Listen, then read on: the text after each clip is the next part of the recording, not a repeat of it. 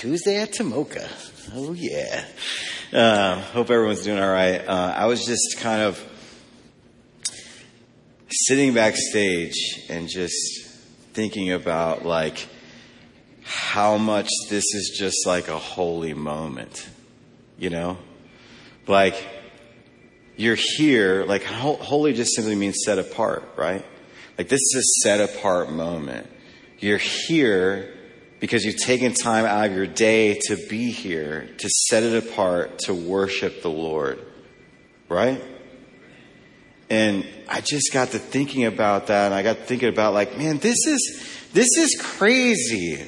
Like, we're here this morning because there's a God who transcends all things right? Who created us all, who made us all, who then comes into our lives, right? Through Jesus, comes into the story, right? And then redeems us and rescues us. And we're sitting in this room because he's done that right? Like we believe some crazy things as Christians. Like when we believe a, virgin birth, you know, there are things that we believe that we look at and we're like, that, that really make no sense. And then there's other things that we really wrestle with when it comes to our relationship with God. And we, there's things we wrestle with with believing. But like there's this God who just sits above everything. And I was just thinking about this backstage and thinking about how small we are and how insignificant we are. And how there's this God who loves us. And I, I so I'm a little messed up right now. Um, because I don't, we don't choose when God kind of says these things to us. You know, we don't choose those moments. God just kind of does them for us. And like, I'm just sitting back there going, oh my goodness. Like, and then, and then the fact that He's given us His Word, you know, that we can know Him, really know Him.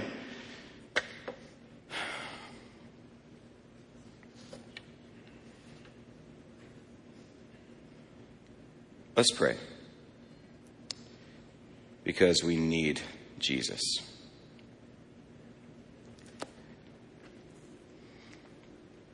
Father God, um, this is your time. Lord God, these, we are your people. And Lord, I pray that you would speak to us this morning, Lord God. I have nothing to offer anyone, Lord, but you have everything to offer us all. And so, Lord, I pray that you would speak to us, Lord. May we hear from your word. Lord God, your word is useful for teaching, rebuking, correcting, and training us in what is right. And so, Lord, we pray that we would submit to your word this morning. For we ask it all to your glory, King Jesus. Amen. I have a question for you. Um, has your heart become hardened by life's uncertainty? Now, listen, as, as we read that, even like we're told as Christians, right, that we're, we're not, we're, we're told to feel a certain way right? So when we read this, our, our, I think our automatic response to it is go, no, of course not. Like I, I you know, I'm not, I'm not uncertain about my life. Like I, I haven't let life harden my heart. But, but in this passage today, this is, in this passage is so crazy. It's in Mark chapter 8 and we're going to get there. But like, I just want to kind of wrestle with this idea. Has my heart become hardened by life's uncertainties? And, and look, life's uncertainties can run the gamut, right? It could be like, uh, you know, I, I don't know if I'm going to have food on the table. I don't know if if I'm going to make it to next week. I don't know if I'm going to have the medic- medicine I need. I don't know if I'm right. Like there's tons of uncertainties that come into our life on a daily basis, right? And sometimes those things can make us become hard. But how do we know if we've become hard? How do we know if I, how do we know if our heart's hardened, right? How do I know that? I think, I think we kind of need to look at how we respond to people. Like how am I responding to people? How am I, am I loving people the way I should? Am I getting angry easily at other people? Like look at your life and look at your heart and go, man, am I, am, is my my heart hardened? Jesus asks his disciples this question in this passage. Not exactly. He didn't say the uncertain part, but he says, has your heart become hardened? But it has to do with the uncertainty of the moment. Right? Let's read the passage together. And they had forgotten to take bread and did not have more than one loaf in the boat with them. So they're going across, right? And he was giving orders to them saying, watch out. Beware the leaven of the Pharisees and the leaven of Herod. So leaven, every time it's mentioned in the New Testament or in the Bible, really has to do with sin, right? Evil, right? And he's saying, hey, beware the, the, the leaven of the Pharisees, the leaven of Herod, right? The, the unbelief that they have towards who Jesus was, right? They began to discuss with one another the fact that they had no bread. And Jesus, aware of this, said to them, why do you discuss the fact that you have no bread? Do you not yet see or understand? Do you have hardened hearts? Having eyes, do you not see? And having ears, do you not hear? And do you not remember? When I broke the five loaves for the 5,000, how many basketfuls of broken pieces you picked up? They said to him, 12. When I broke the seven for the 4,000, how many large basketfuls of broken pieces did you pick up? And they said to him, seven. And he said, and he was saying to them, Do you not yet understand? Do you not yet understand?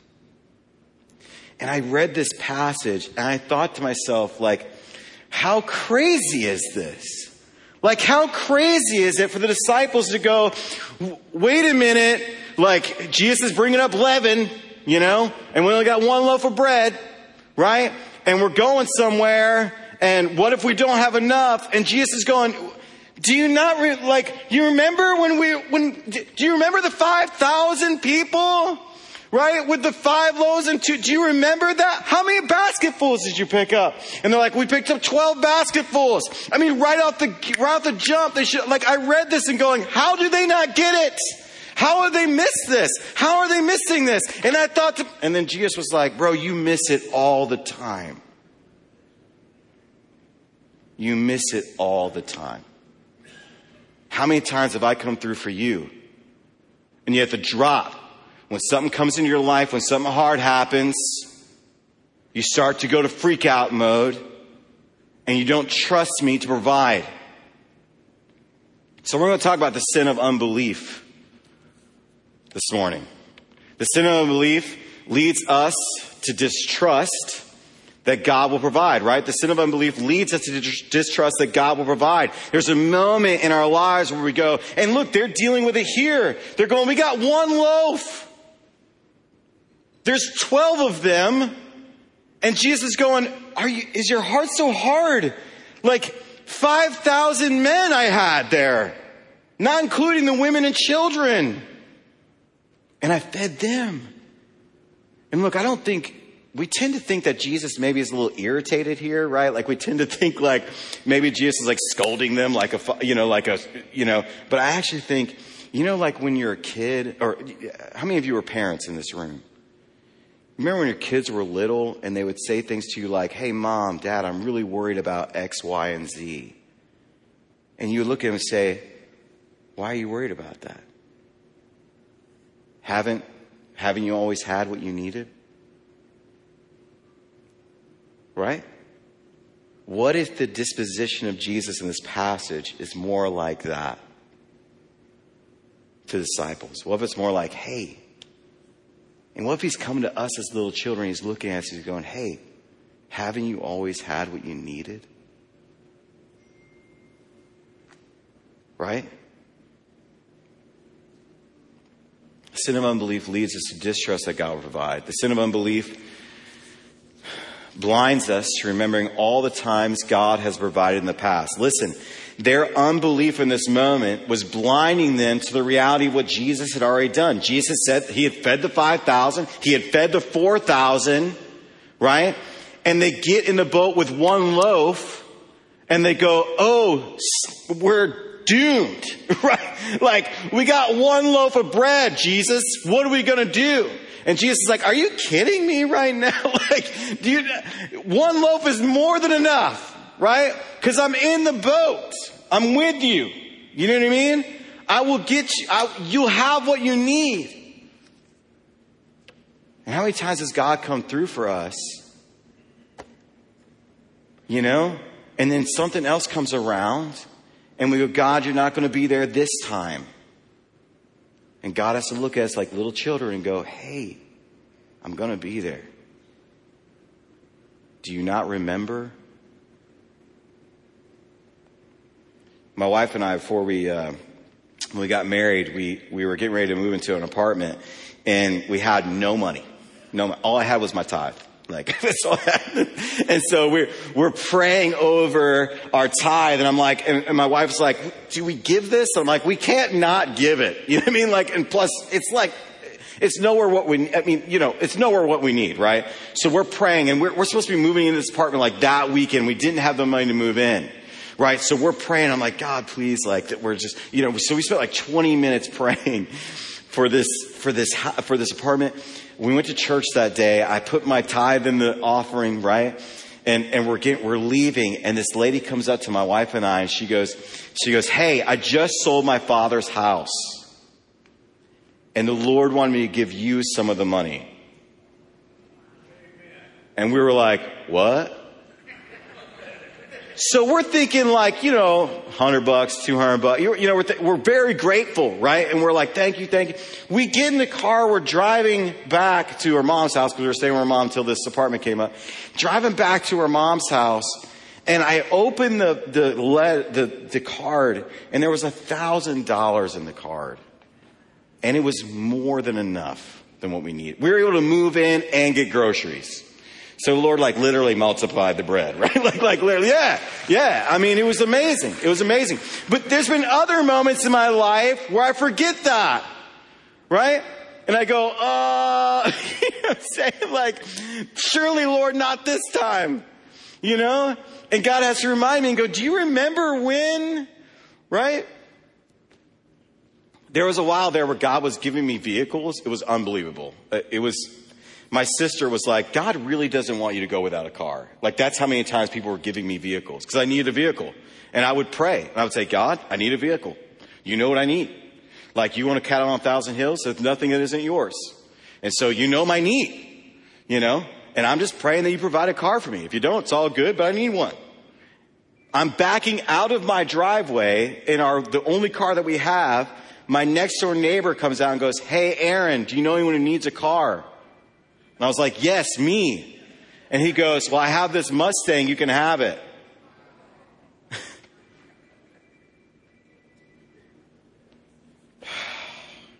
the sin of unbelief leads us to believe the opposite of who God has said he is and that he truly cares for us. Like we tend to think of this sin as like kind of like a not so much of a heinous sin. This is a really bad one right? The sin of unbelief can lead us to just some ridiculous places. That better be Jesus calling. That's all I'm saying. I'm just joking. I'm joking. I'm totally joking. And then Jesus says this to me. He says, Do you not remember? Do you not remember? Do you not remember? And there's another question for you. Have you experienced the goodness of God? Have you tasted and seen that the Lord is good? Right? Scripture tells us that. Taste and see that the Lord is good. Have you experienced his goodness? Look at a few of these verses with me. Matthew 6:33 says this, "But seek first his kingdom and his righteousness and all these things will be added to you." Right? And they're living this out in real time. So Jesus is looking at his disciples. He's like, didn't I tell you that if you seek first my kingdom and my righteousness, all these things will be added on to you? And that's what they're doing. And that's why Jesus is looking at him going, do you not remember? like you're seeking me. I'm with you. I'm going to provide, right? Seek first his kingdom his righteousness. All these things will be added on to you. The problem is a lot of times with the sin of unbelief, we don't believe this. I'm not saying you're going to have, I'm not saying you're going to have everything you want. Jesus isn't saying that either, but he is saying you'll have everything you need. Amen? Matthew 7, 9 through 11 says this, or what man is there among you who when his son asks for a loaf will give him a stone? Or if he asks for a fish, will give him, he will give, uh, not give him a snake. Will he? If you then, being evil, know how to give good gifts to your children, how much more will your Father who is in heaven give what is good to those who ask him?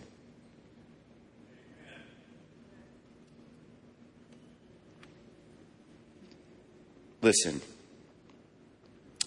some of us are not real good at asking God for the right thing. Some of us in this room have gone, God, why didn't you give me this?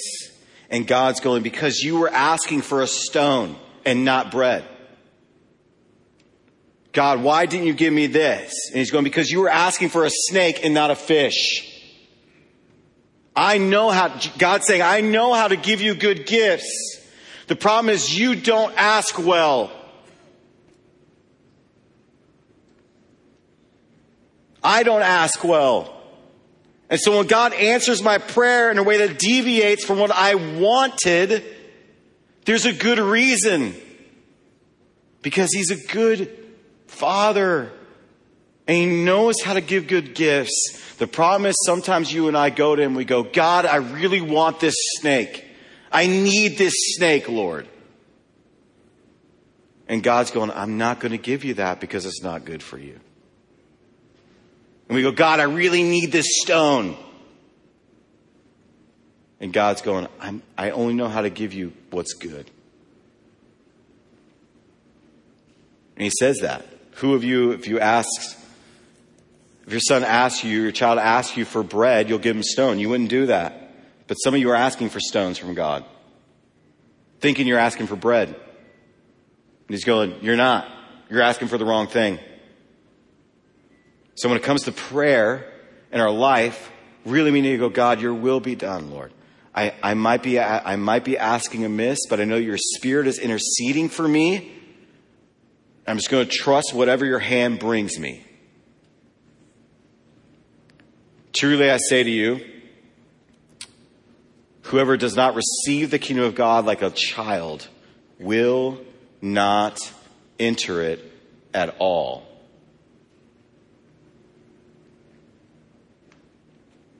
A child is completely dependent upon its parent for everything.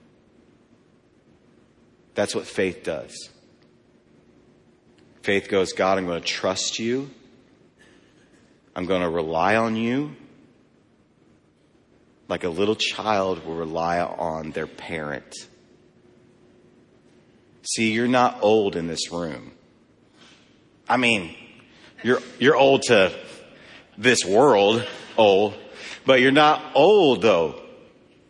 You're still his child. You're still, we're still called to go to him like little children, lift our arms up and go, Daddy, I need you. I need you right now. I need you to come through for me. I need you to provide for me. I can't do it. Listen, I had to do some disgusting stuff when my kids were little. So did you. You had to wipe their butts. No one likes doing that. Some of your grandparents, you still got to do it, but like, but God, listen, we are so in need of God. That's how we are though. We're like that kind of little child. We're completely in need of God to do everything for us. We just get to trust and walk with Him and trust that He's going to do the things that He says He will. Trust and obey, for there's no better way, right? So I'll leave you with this thought. As little children, let us trust our loving Father, who alone can provide and meet our truest, deepest need. That's who we are. We're his children. And we can be like the disciples and kind of walk away and be like, God, all we have is one piece of bread. Or we can go, you know what, Lord? You've been good in the past. You'll be good in the present. You'll be good in the future. I'm going to trust in your goodness. I'm going to trust that you're going to provide as a little child to their father. I'm going to trust that you're going to give me everything that I need. Father God, we thank you for this morning, Lord God. We thank you for your holiness. We thank you for your goodness, Lord God. Lord, we pray you forgive us, Lord, for the times that we have looked to ourselves to f- satisfy things. Lord, we've looked to ourselves to think that we have anything at all to offer, Lord God. And we, we ask, will you please forgive us for the times that we have not acted as your children, but have acted in unbelief. God, you're a good God, Lord. You care for us, Lord. And Lord, you're here in this moment, God, with each one of us, Lord. And you're speaking to us this moment. You're saying, Child, don't you know that I love you? Don't you know that I care for you? Don't you know that I, I, I long I long to spend time with you? Lord, let us surrender ourselves to the reality of your goodness.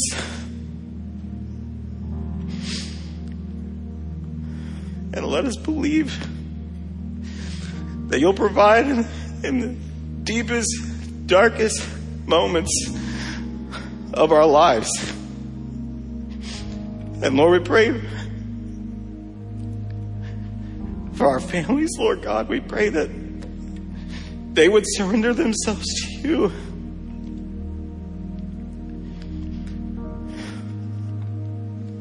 God, we're in need of you, Lord. Help us. For we ask it all to your glory, King Jesus. Amen.